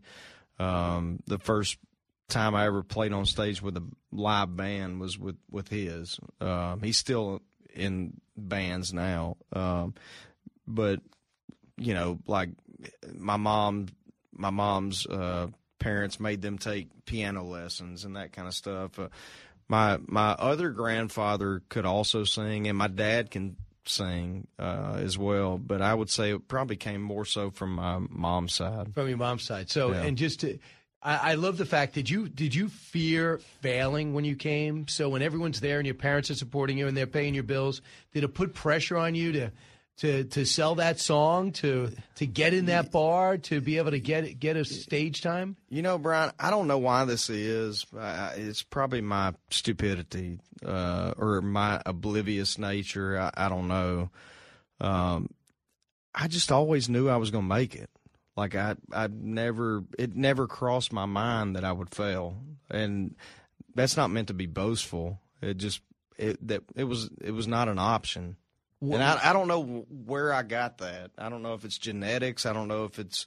I have no idea. I just it just never crossed my mind. having said that you get there you're you're 21 19 20 uh, when I moved there, I was 18. So you're 18 years old. When did you start seeing success where you, I can really I can handle my rent this month? Um, you know, I, when I was 19, I signed my first publishing deal, which I got paid to write songs, but I got paid 12 grand a year. Uh, so I still had other jobs, uh, you know, side gigs. Um, when I first got to the point, I say think to yourself, I'm not worried about the next bill that comes in. I would say uh, 22, 23. Wow. Uh, my wife and I were living together. It was probably five years or something like that. My wife and I were living together. We were engaged, and I remember sitting at a computer in our uh, dining room of our one bedroom uh, condo, going, "You got to come look at this. We got." We got sixty five dollars left over after we paid all our bills, and that was the first time ever.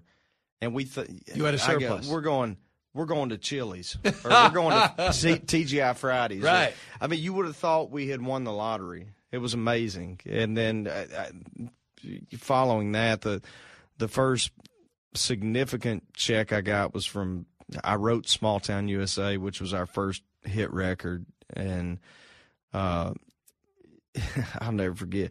I'm in Michigan, uh, about to play a show at a club, and my wife calls me and she goes, "Hey, I just got a, a check from from BMI. I think they misprinted it because it's got an extra zero." I, I go, "Oh yeah, that's got to be a mistake," and it wasn't, and it was just like, "Wow." Um, so yeah, it's uh, we've been very very blessed.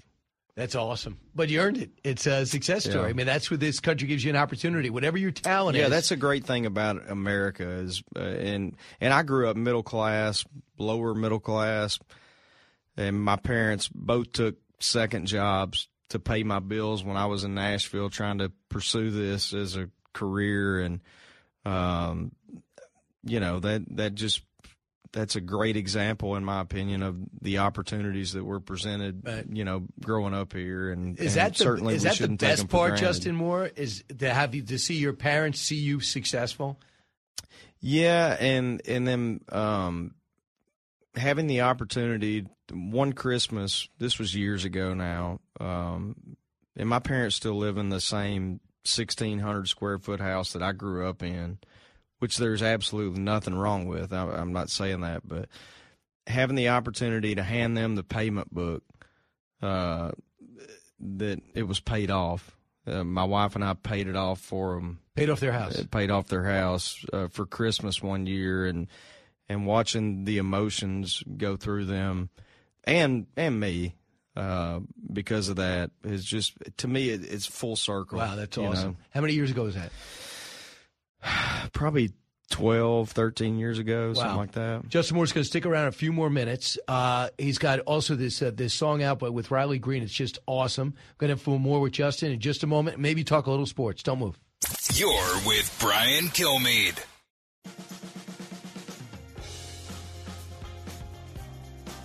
The more you listen, the more you'll know. It's Brian Kilmeade. Now you can't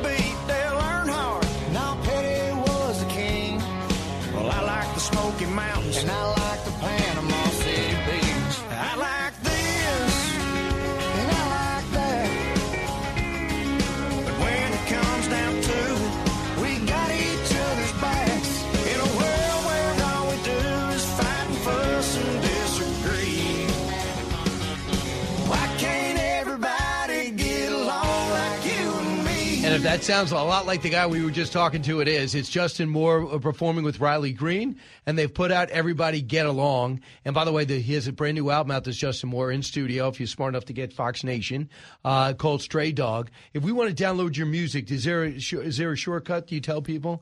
Download the whole album so wherever you get it, iTunes. Yeah, wherever you stream your music. Right. I mean, you know, when I first started, it was all CDs, but those are non-existent now. So It's not yeah, that long where- ago. Where, wherever you, yeah, stream your music, uh, iTunes. Um, so tell me about- the other whatever the other platforms are. we only have like a know. minute. You and Riley Green, how did that come together?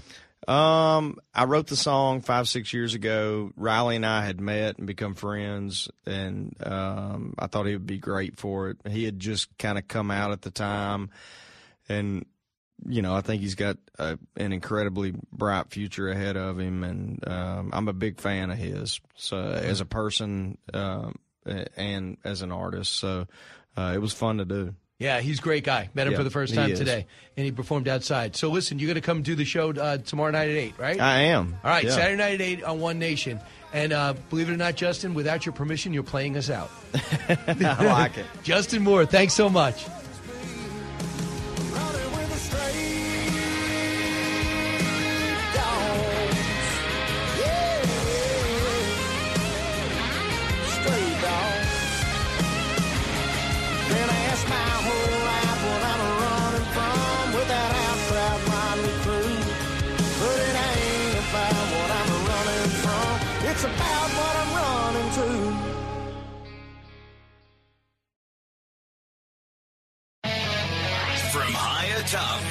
News headquarters in New York City, always seeking solutions, never sowing division. It's Brian Kilmeade. Thanks so much for being here and being here all week. What a week it's been. I come to you from Midtown Manhattan, heard around the country, around the world. Uh, this hour is going to be very Fox centric, which I think is great. Uh, Tyrus, uh, Tyrus, outstanding wrestler, great uh, mind, best selling author. You always see him on Gutfeld. Uh, he's got a uh, best selling memoir. He's got another one coming out. Great live shows to go over. Jimmy Failla, another fantastic radio host. Uh, and Shannon Bream is standing by. So let's get to the big three. Now, with the stories you need to know, it's Brian's Big Three. Number three. When he gets there, the communique gets issued in a successful trip. But just to go for the sake of going, in my view, is, is, a, is a mistake, and it diminishes our stature in the minds of the Chinese leadership. There is Michael Pillsbury. Uh, he knows as much about China as any American. Embarrassing. The Secretary of State begging for and getting a meeting in Beijing. He should be making demands instead of making concessions. That's my fear. And American CEOs making it worse, arriving uh, by the dozens, including Bill Gates today in China to kiss the president's ring. Number two. What I would tell him is, you know what? Stop pussyfooting around. Are, are, are you gonna Are you gonna throw your hat in the ring and challenge uh, Joe? Are you gonna get in and do it, or are you just gonna sit on the sidelines and chirp? I'd love that. Uh, get off the bench, pick up a bat, grab a helmet, lace up the cleats, pick your phrase. That's the message to Gavin Newsom from Ron DeSantis. We'll discuss. Number one. Why did I ask such a dumb question? that is President Biden snapping at a reporter, calling it a dumb question when asked about his family dealings, getting angry over 10 days over the last 10 days investigations ramping up and pressuring seems to be rising on the president and his family as they start to expose a mystery. Millions of dollars flowing to the family for what exactly are they giving back? Shannon Bream joins us now, anchor of Fox News Sunday. Shannon, welcome back. It is great to be with you, Brian. Right. We have Mayor Suarez on today. He indicated with you last week that he was going to run. He's in uh, in the fray. What does he bring to this to this uh, group of twelve now? Well, he says he brings a different view, and that listen, his parents escaped from Cuba and came to this country uh, at a time when they saw nothing but opportunity, and that's what's happened to him. His dad actually became uh, the mayor of Miami, uh, I believe, the first Cuban-born, and so he's carried on this tradition. He says, you know, I've had success in private business. I understand how to marry that with public policy, but he notes that you know the GOP has what he says is a great opening with Hispanic voters. Um, we saw them bump up the numbers um, for Republicans in the last uh, round of elections, and some people were surprised that President Trump did better, improved his numbers with Hispanic voters as well. And so Suarez says he brings all of that to the table. He's a fighter, and he's ready to get in there. I guess so, and we'll see. And just look at the at flat out the diversity. For the longest time, Republicans were one white guy after another. I'm not against white men, by the way, just for the record. What? Just for the record, uh, if it ever comes up in conversation. If anyone's noting, Right. I'm not anti-white.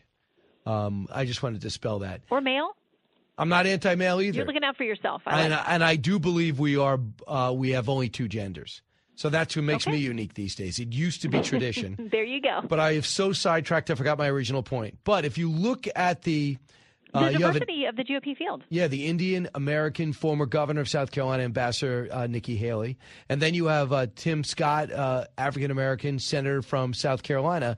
Then you got the Cuban-born, excuse me, the Cuban heritage, but parents born in Cuba, uh, Mayor Suarez.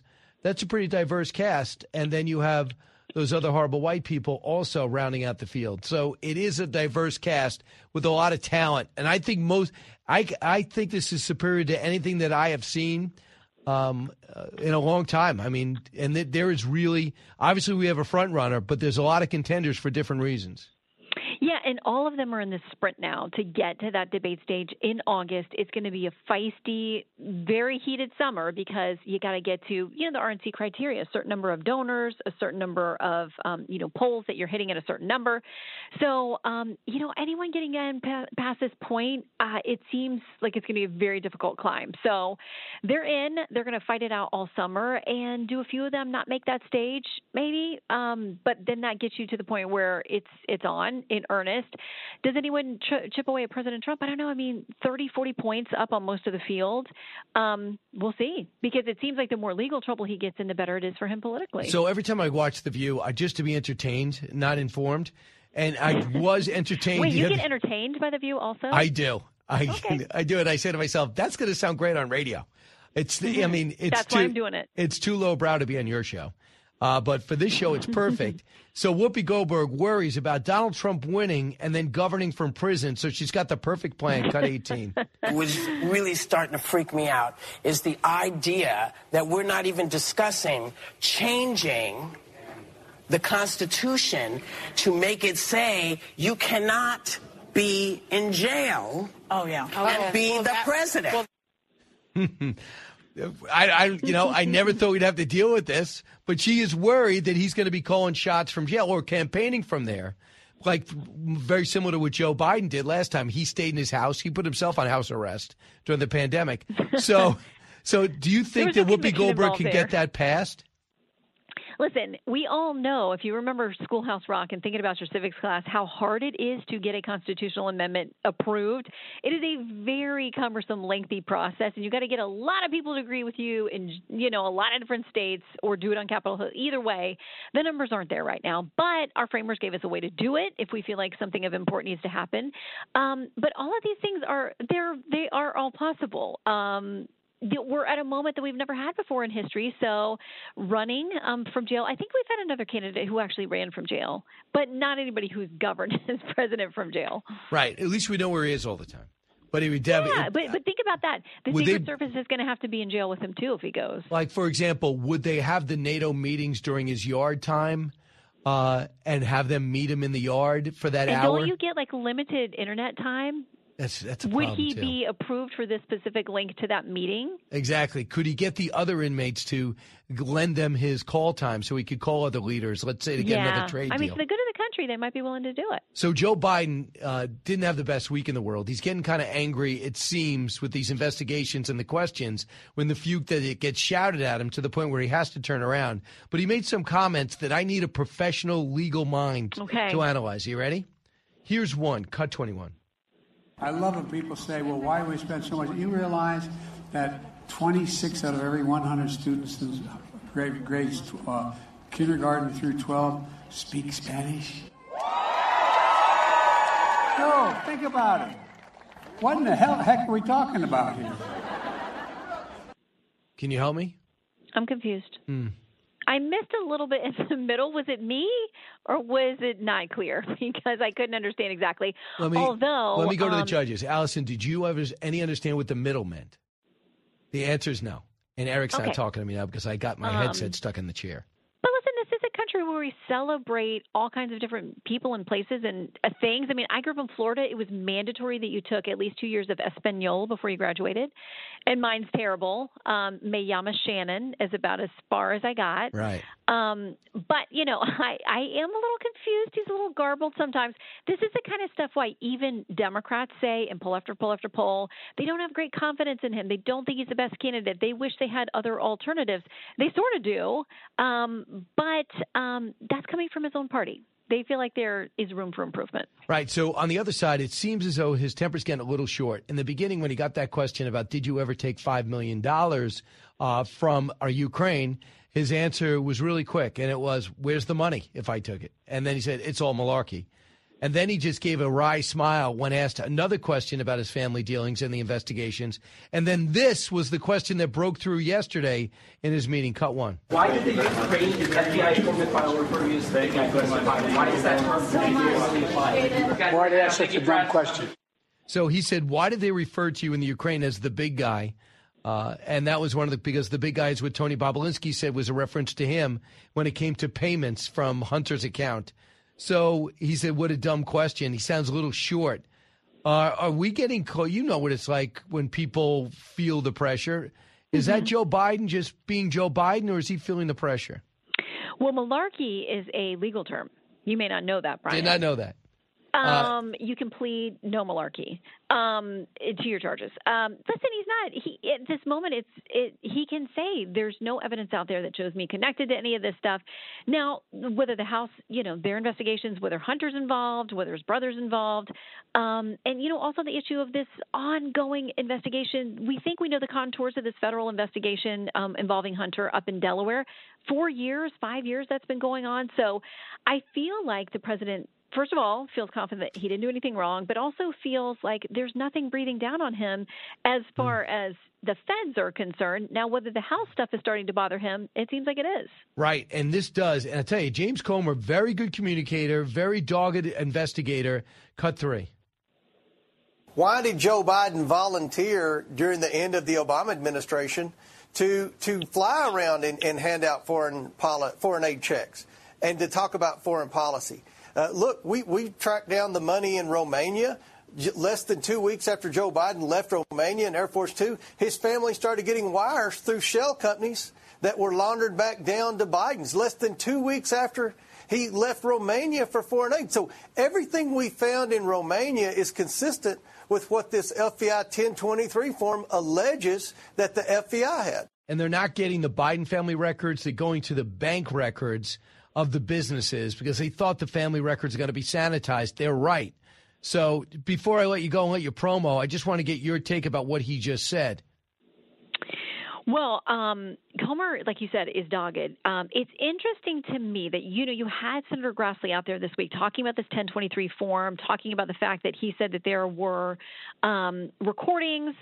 I thought it was interesting that Ron Johnson, Senator Ron Johnson, has uh, urged some caution on that, and Comer has as well. I think they feel like they have other avenues that are better for them to pursue that don't simply rely on this 1023, which is not corroborated in any way, but it does exist and was passed on to, according to Bill Barr, what he told me, you know, federal attorneys and investigators over in Delaware. So Comer's got his own path. And we'll see if it bears any fruit because, you know, the top ranking Democrat, Jamie Raskin, and others say, you've never proven anything. There's nothing there. Where's the there? Well, yeah, well, even if they showed him it's there, he would say something different. He's doing his Adam Schiff impersonation. Uh, okay, Shannon, would you give me an idea who's on your show? You don't have to be specific. You could talk general. Okay, so a presidential contender is going to be on to talk about how they get to the stage uh, in August and why they're in the field. Okay. And a retired general is going to join us to talk about China and all of the shenanigans that are going on there. As you know, Secretary Blinken's over there trying to make our case. Are we weak? What's happening? Right, and we, this show is going to start generally in the morning, right? On Sunday. It does. You can check your local listings. It re airs on Fox News Channel at 2 p.m. Eastern. But of course, Saturday night, we're going to want to check in with you first. That's how I get my show prep done. Right. So you have to promo my show on my show. That's pretty pathetic. That's bad I on know, my but I'm part. willing to. It's a deal we've made, and I can live with it. All right. Uh, and by the way, if you want to mention, uh, we are 12 hours ago. One Nation was just on. You want to do that as you come out of break? Oh, I could do that. Yeah, think Just about in case, that. folks, go back and watch it. Reverse promos. Reverse promos. Yeah, this is I what like you that. missed. If people, because if people have time machines, they'll be able to go back, and plus, then we'll know that those time machines exist. Shannon Bream, she's the anchor of Fox News Sunday, and she's going to work around sun, sometime this weekend. I say Sunday. I'll see you Saturday. Go get him. Shannon Bream. Uh, Jimmy Failla is next, and then Tyrus. Don't move. Educating, entertaining, enlightening. You're with Brian Kilmeade.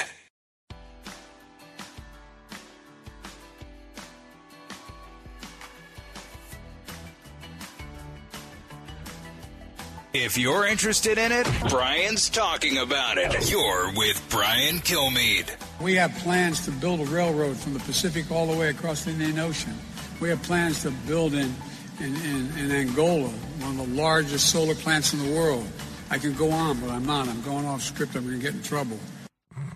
No, no, you you're in a lot of trouble. Uh, by the way, you are the president, Mr. President. Jimmy Failla's here, Fox Across America. He just got a globe out. He's like, "Where is the Indian Ocean? And can I take a train there? What is he talking about?" And finally, those solar panels ready to go in Angola. We discussed that in the lunchroom the other day, right?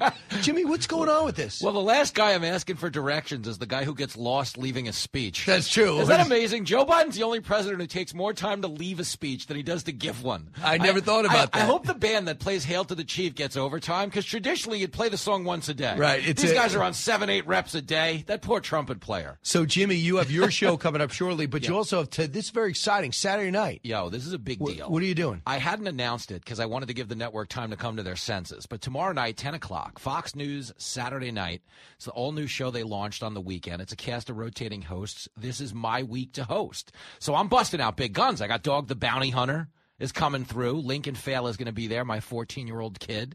Uh, comedian Joey Coco Diaz is going to talk about UFOs. Okay. Mike Pence is giving me an exclusive on UFOs. Wow. And then I got a panel. Tudor Dixon's going to be in the house, and you know some comics, people like that. You're going to love it. She's an aspiring TV personality. It's coming. Yeah, yeah, yeah, Right, can feel it. absolutely. So I, I like to give you a little bit of news, and you could take this with your radio show or not. Love it. But Donald Trump, you knew, was going to respond to John Kelly, who said the president's glad blank list about going to jail. He said John Kelly pretended to be a tough guy, but was actually weak and ineffective, born with a very small brain. he had a hard time functioning in a political world and was truly an exhausted, beaten man when I fired him. In the end, he was a mummy who sat in his office and stared at the ceiling. He was shot. I'll never forget how his very nice wife told me that John loves you and respects you more than anyone. He will always say the best things about you. Oh, well. So much for that. You see, the thing is, it's like I like Trump. I just wish he wouldn't hold back so much. Right. Like, well, how does he? How? Yeah, how let it loose. Pull the goalie, Don. Level with the American people. So, It's the- so you know, John. Kelly's been trending for three days because he said, "I know the president thinks." Mm-hmm. He says he's a flawed individual. He went after him. So, does that show you that it bothered the former president? Yeah, it did. He's uh, uh he seems very irritable right now, and for good reason. I mean, wow, uh, it definitely does to me read like uh, you know a bad example of prosecutorial discretion in that they're charging him and they didn't charge, say, Hillary Clinton. We don't really know what they have on Biden at this point, but we know it don't look good. Uh, but the point is, uh, in terms of him sharing documents as a senator and a vice president, yes, it looks very egregious. But the point is, even so, if they're serious enough to indict him, they're not doing it because they don't want to win the case. And I think that reality is setting in now, is that this isn't the Mueller probe. Like the Mueller probe, he was pretty confident throughout, talked a lot of smack because he knew it didn't collude with Russia.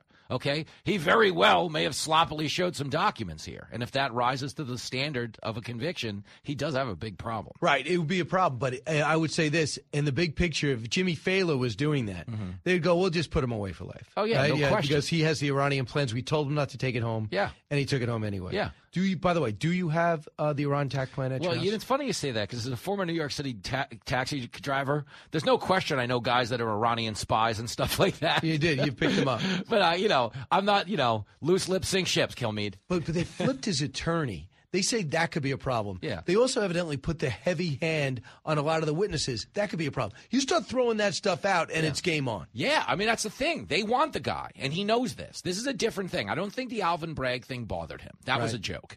Okay, I think in this instance it's unprecedented, but I don't think on some scale it's not without merit. Meaning, if they're flipping attorneys, it's because they believe they had something to lose by sticking with him. So that's crazy. So Whoopi Goldberg wants a constitutional amendment to stop him in case he wins from being president in jail. Ah. Would you support that, or would you fight back No against that? chance. If he can win from jail, he deserves to lead the country. In jail. That's the ultimate indictment of a lack of faith in the people running this country. Right. Okay, I mean, that's it, that's what it comes down to, and that's why at this point, anyone else but him would have been eliminated from contention at this point. Now, would you turn down being a running mate because you don't want to stay in prison with him? Uh, no, I love the slogan: "Make license plates great again." I think that's fantastic. Hey, Jimmy, have a great show, and good luck Saturday night at 10 Eastern. Rock and roll.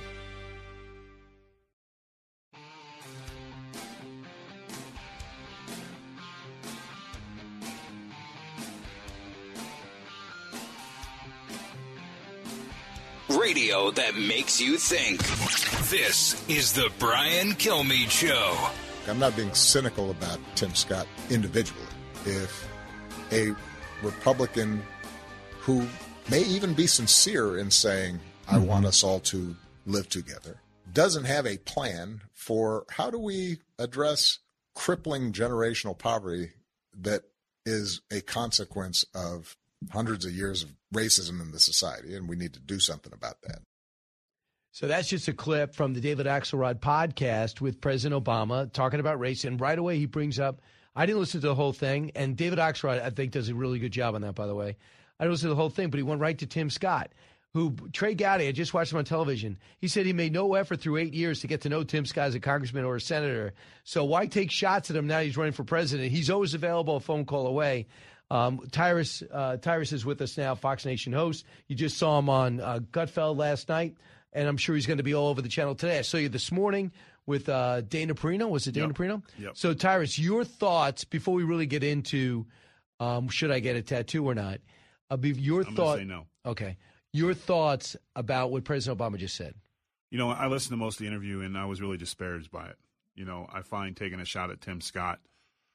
Forget just the the the brother thing, but it was just it was unnecessary. You know, Obama bothers me, and I voted for Obama twice, and I have no problem saying that. I voted for President Trump twice, so I, I vote for who I choose. I feel is the best fit. What bothers me is his complacency through all of this stuff. Um, we've seen with Biden's and, and for him to jump in and go after Tim Scott, basically saying that, and, a, and there's a there was a polite diss saying that you have no idea what's going on, like you're a spoon-fed brother who has no clue. I, I that couldn't be the furthest thing from the truth. It's I not the fact. It's not the fact, and and you want to talk about disparity, disparity, and and um, there was a time in in in my community, since we got to do that now, in the African American community where we were thriving and doing well, and and and grandparents weren't afraid of their grandchildren, and we had two parent families, and the the drugs in the community has destroyed it, and some of our own leadership has not helped. So and that, but that's across the board. You see it in white communities too. Poor is poor. Drug drug doesn't know a color. Those things don't know colors. And to to make it that to where Tim Scott doesn't have a pulse of what's going on, uh, it's shameful. And and I've I've always defended him. You know that. I'm always quick to be like, hey, hey, chill out. But on this one, he was, as we would say, out of pocket. So, uh, what, what time was that when you felt as though the, the African American family was doing better than it is now?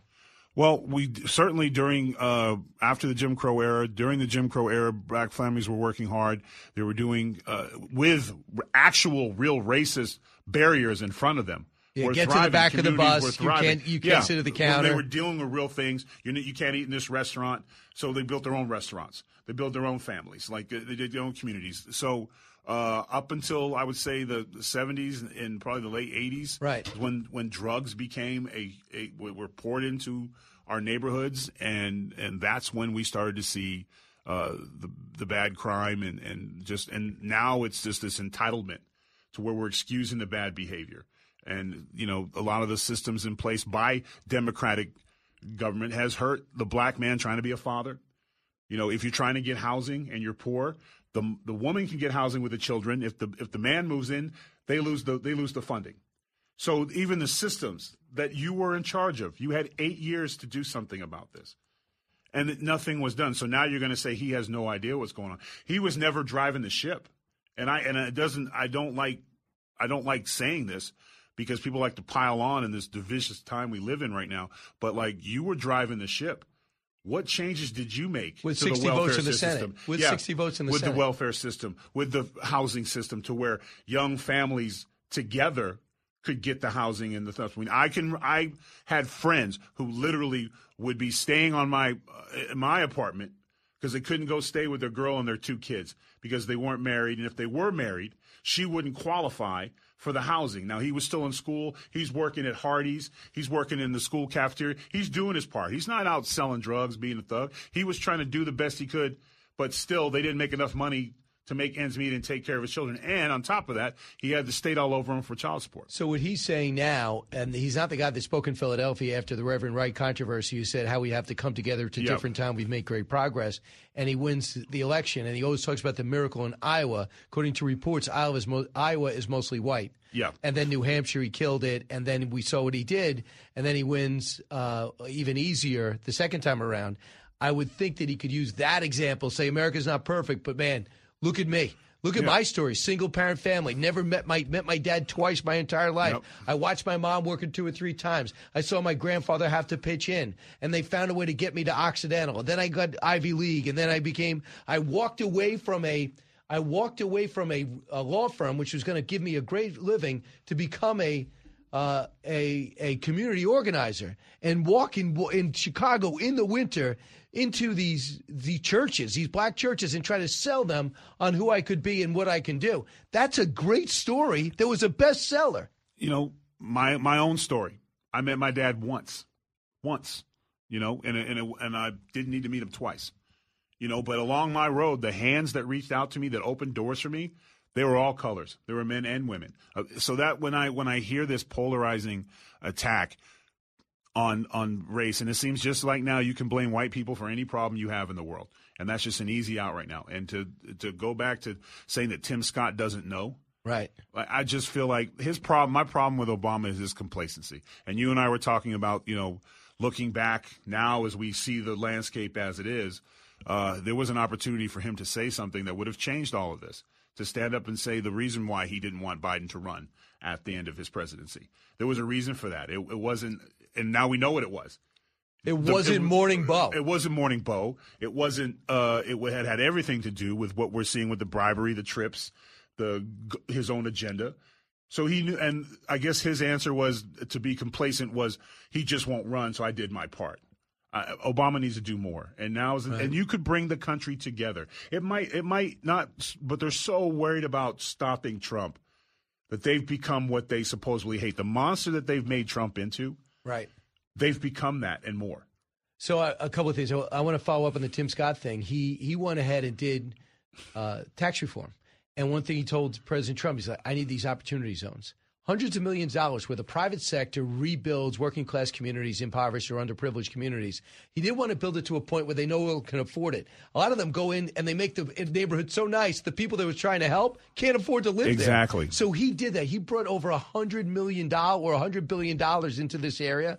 It began to thrive. He said, "I want to see a plan. If they are sincere Republicans, I want to see a plan." Okay, excuse me, Mr. Criteria. He rolled out his bio first. Then he's going to roll out things in a, a systematic way. Number two, you could actually say he had an impact with the last administration, and he does. You have to at least mention the opportunity zones or the problem you've done with it, or you didn't do your research. Not to mention, look what he attempted to do with police reform.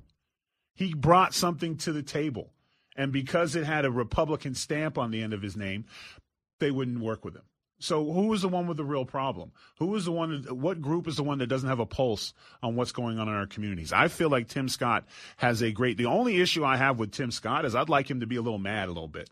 I know. You know, I'd like him to be like, hey, you know, you know, maybe you got to go a little half baked movie in some of these cases. F you, F you, you're cool. I'm Tim Scott. It I'm out. It might come. Yeah, I mean, it might come, but I, I worry he's almost too good for politics. And, if uh, you and- spend some quality time with him, I, I get worried that I almost am embarrassed some of the questions that are thrown at him. his temperance and his his resolve, I think, is going to take him far. Uh, I still think it's Trump's uh, election to lose in terms of for the Republican Party, but Tim Scott would make a phenomenal VP. So let me just tell you this. Uh, yesterday, I'm doing the 8 o'clock show all week. And I, when Tim Scott's in the news, just like The View, The View is a blessing. When they call you out and you can go do that national show, you become the national news. Obama gave him a break yesterday by bringing him up. Yep. All of a sudden, he gets elevated. And and he's the greatest guy. I'm texting him. They go, yeah, he's a little busy. He's got events. I go, we will send a camera to his event. Turn around, face your audience, whatever it is. Right. Walk outside. You get three million people. Well, they have the show three times, and they go, "Yeah, no, he's booked up." And I go, "That's a dumb, dumb ass decision Yeah, to you're- not yeah. do the show." But Just then to again, answer he's the a president. victim of his own humbleness. You know, because I'm going to be honest, if, uh, coming from Barack Obama, who is arguably uh, the greatest black politician, he, he rose and became president. Very So- talented. So, but for him to throw shade to another brother coming up because he's on he has a different belief in terms of size of government, I, I just think is, is shameful. Argue him on the merits. Yeah. Leave race out of it. So I want you to hear what Tim Scott did say on Mark Levin's show, uh, Cut 13. And I will tell you, the one thing the far left does not want a black person to be in this country is a conservative. It is possible for America to come together, but not because of the color of our skin, but because of the consistency of our value system. And he went on, but, uh, but basically, is it? It's like you have an opportunity here. Why are you taking me down? Well, but that's the thing that they want to push that. But uh, I'm still a guy who who does his own shopping, goes to the barbershop, goes to the gym, and uh, most of the brothers I meet are like, "You keep doing it." So as a as a conservative brother, which has nothing to do with You the color of my skin, Yeah. I don't get no one. No one's like, "I'm not shaking your hand, bruh. I don't have an issue with you. The one thing I was getting for a long time was, hey man, especially by a lot of uh, brothers in, in entertainment, be like, hey man, I love what you're doing. Keep doing what you're doing. Hey, you want to come on the show? Uh, no, no, I don't because I don't want to lose my acting gigs. You know, and that's probably the, the the problem is is that black men in particular, whenever we take a stand on individually and power, and being a being a Republican is that you believe in capitalists doing it your damn self keep the government off my back and keep my taxes manageable. And that's independence. And whenever we're independent and powerful like that, the Democrats have a real problem with it, but they don't attack us on merit. They don't give me the give me the debate why I should be a Democrat. Let me hear let me hear the sales pitch. No, no, no. My blackness is taken away from me. Well, you- You're not black. You lose your blackness. So what is that? So what do I get then? I get a tax break for that? No, Right. they always want to attack us there because there you can't argue with nonsense. Let's talk about the issues. No one's ever asked me that has an issue with me being conservative. Why? It's just I'm a, you know, they like to use the, the Uncle Tom and the sell. How am I selling out by being believing in capitalists and want to protect mine and enrich my family? Right. I just think you get off conservative and you get off liberal and you just talk about capitalists. Yeah. That would solve a lot of problems. I want to compete. Yeah. And then I Um, would like to give more of my money to social programs. I like to give less and decide where I want my money to go. But we have to get back to appreciating capitalism. It seems to have been taken out of the schools, which is nuts to me because that's the thing about America. We need to compete. We don't need to win every time, but by competing, we all get better. But again, the three greatest teachers are failure, loss, and sorrow. You've got to, and pain. You've got to go through those. You got to graduate to get, especially to become a young man, to become a man in this. But in anything, those failures is what you build off of. What the Democrat, it's a it's a polite racism, is what I call it. Is they're basically saying you can't compete, so we're going to make you all status quo. You're all going to get a trophy for participation because you can't do it without us. Well, and that drives me insane. But institutional racism is keeping you down, and you're the exception. They told Tim Scott he's the exception. He's not the exception. He's not.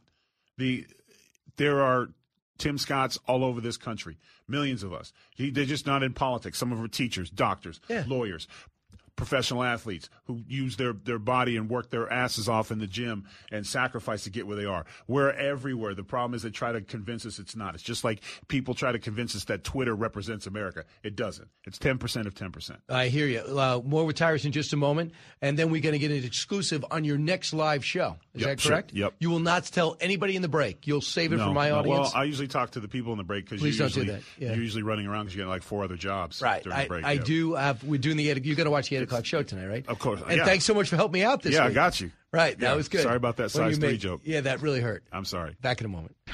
Expanding your knowledge base. It's the Brian Kilmeade Show.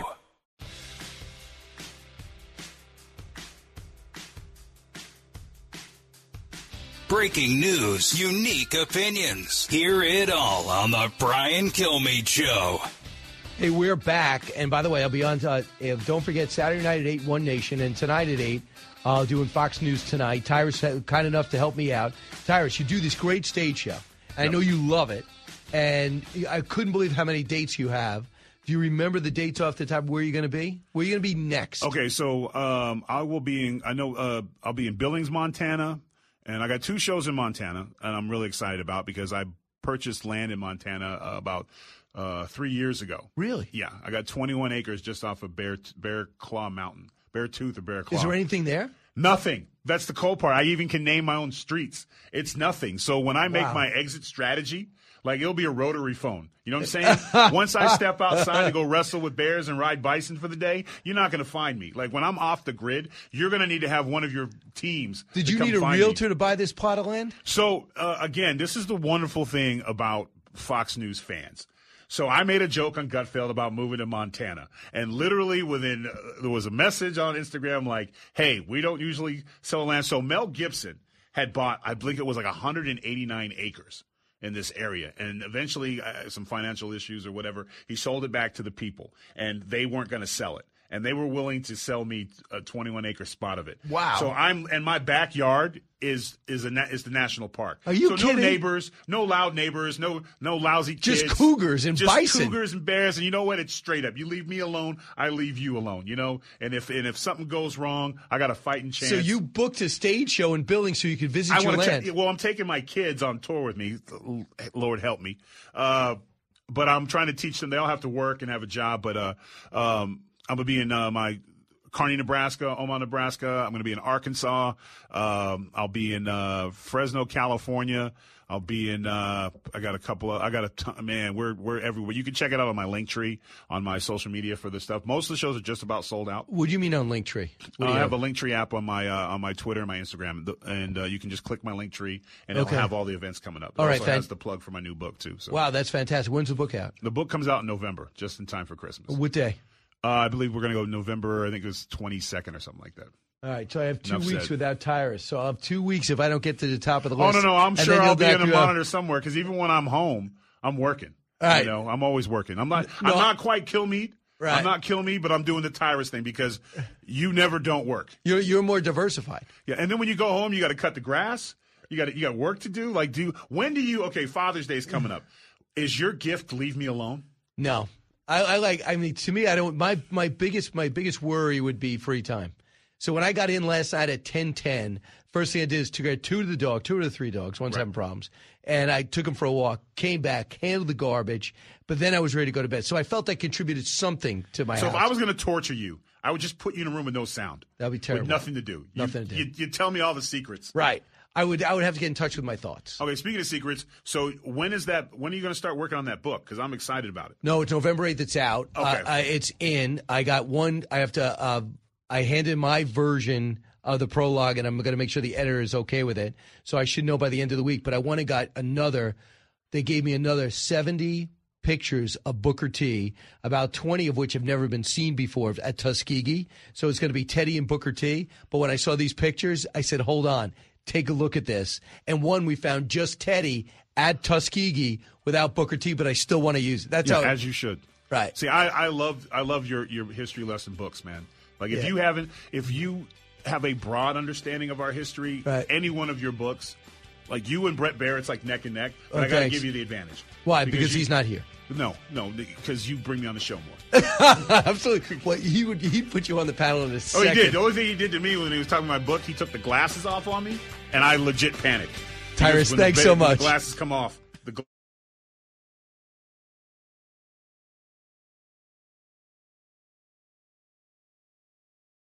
Listen to the show ad free on Fox News Podcast Plus, on Apple Podcast, Amazon Music with your Prime membership, or subscribe wherever you get your podcasts.